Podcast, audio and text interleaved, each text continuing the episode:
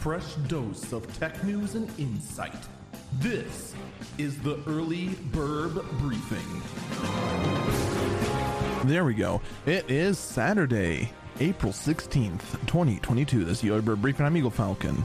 All right, so we weren't sure what the answer from Twitter was going to be in regards to Elon's attempt to buy the company. Well, basically, the, the Twitter board said no very aggressively.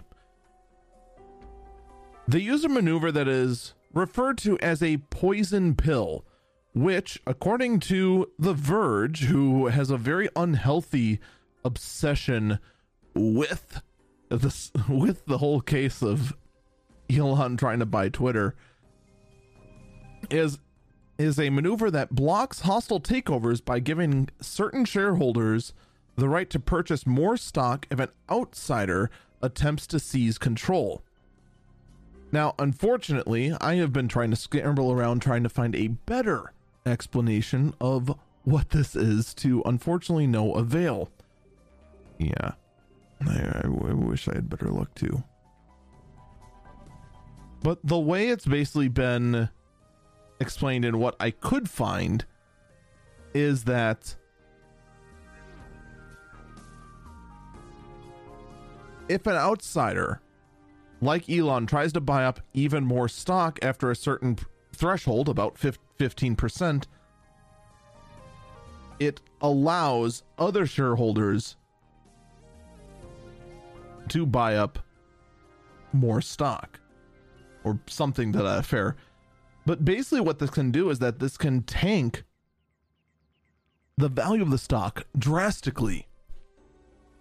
You combine that with the fact that Elon Musk has a 9% stake, and if he were to just straight up just sell it, all of it, 100%, that would tank the value of the stock even further.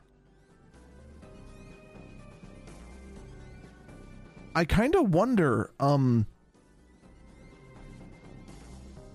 is this the right decision? Honestly, it looks like the board had no intention on selling their stake. Some other large stakeholders in Twitter had no intention on selling their stake. Just on that alone, and I don't know what the math was, to be perfectly honest, but it looked like the odds of the deal going through were was very low in the first place. But this just seems to be Twitter just kind of self-destructing their own value just to spite Elon. And love or hate hate Elon Musk. I'm less concerned about what Elon has planned for the company and more concerned about the fact that you know Twitter you you do have debts. You're not exactly the most profitable company in the world. This opens up large potential of Twitter stockholders suing Twitter for damages. We'll see how it goes. That's going to do it for me. Stay safe and stay healthy.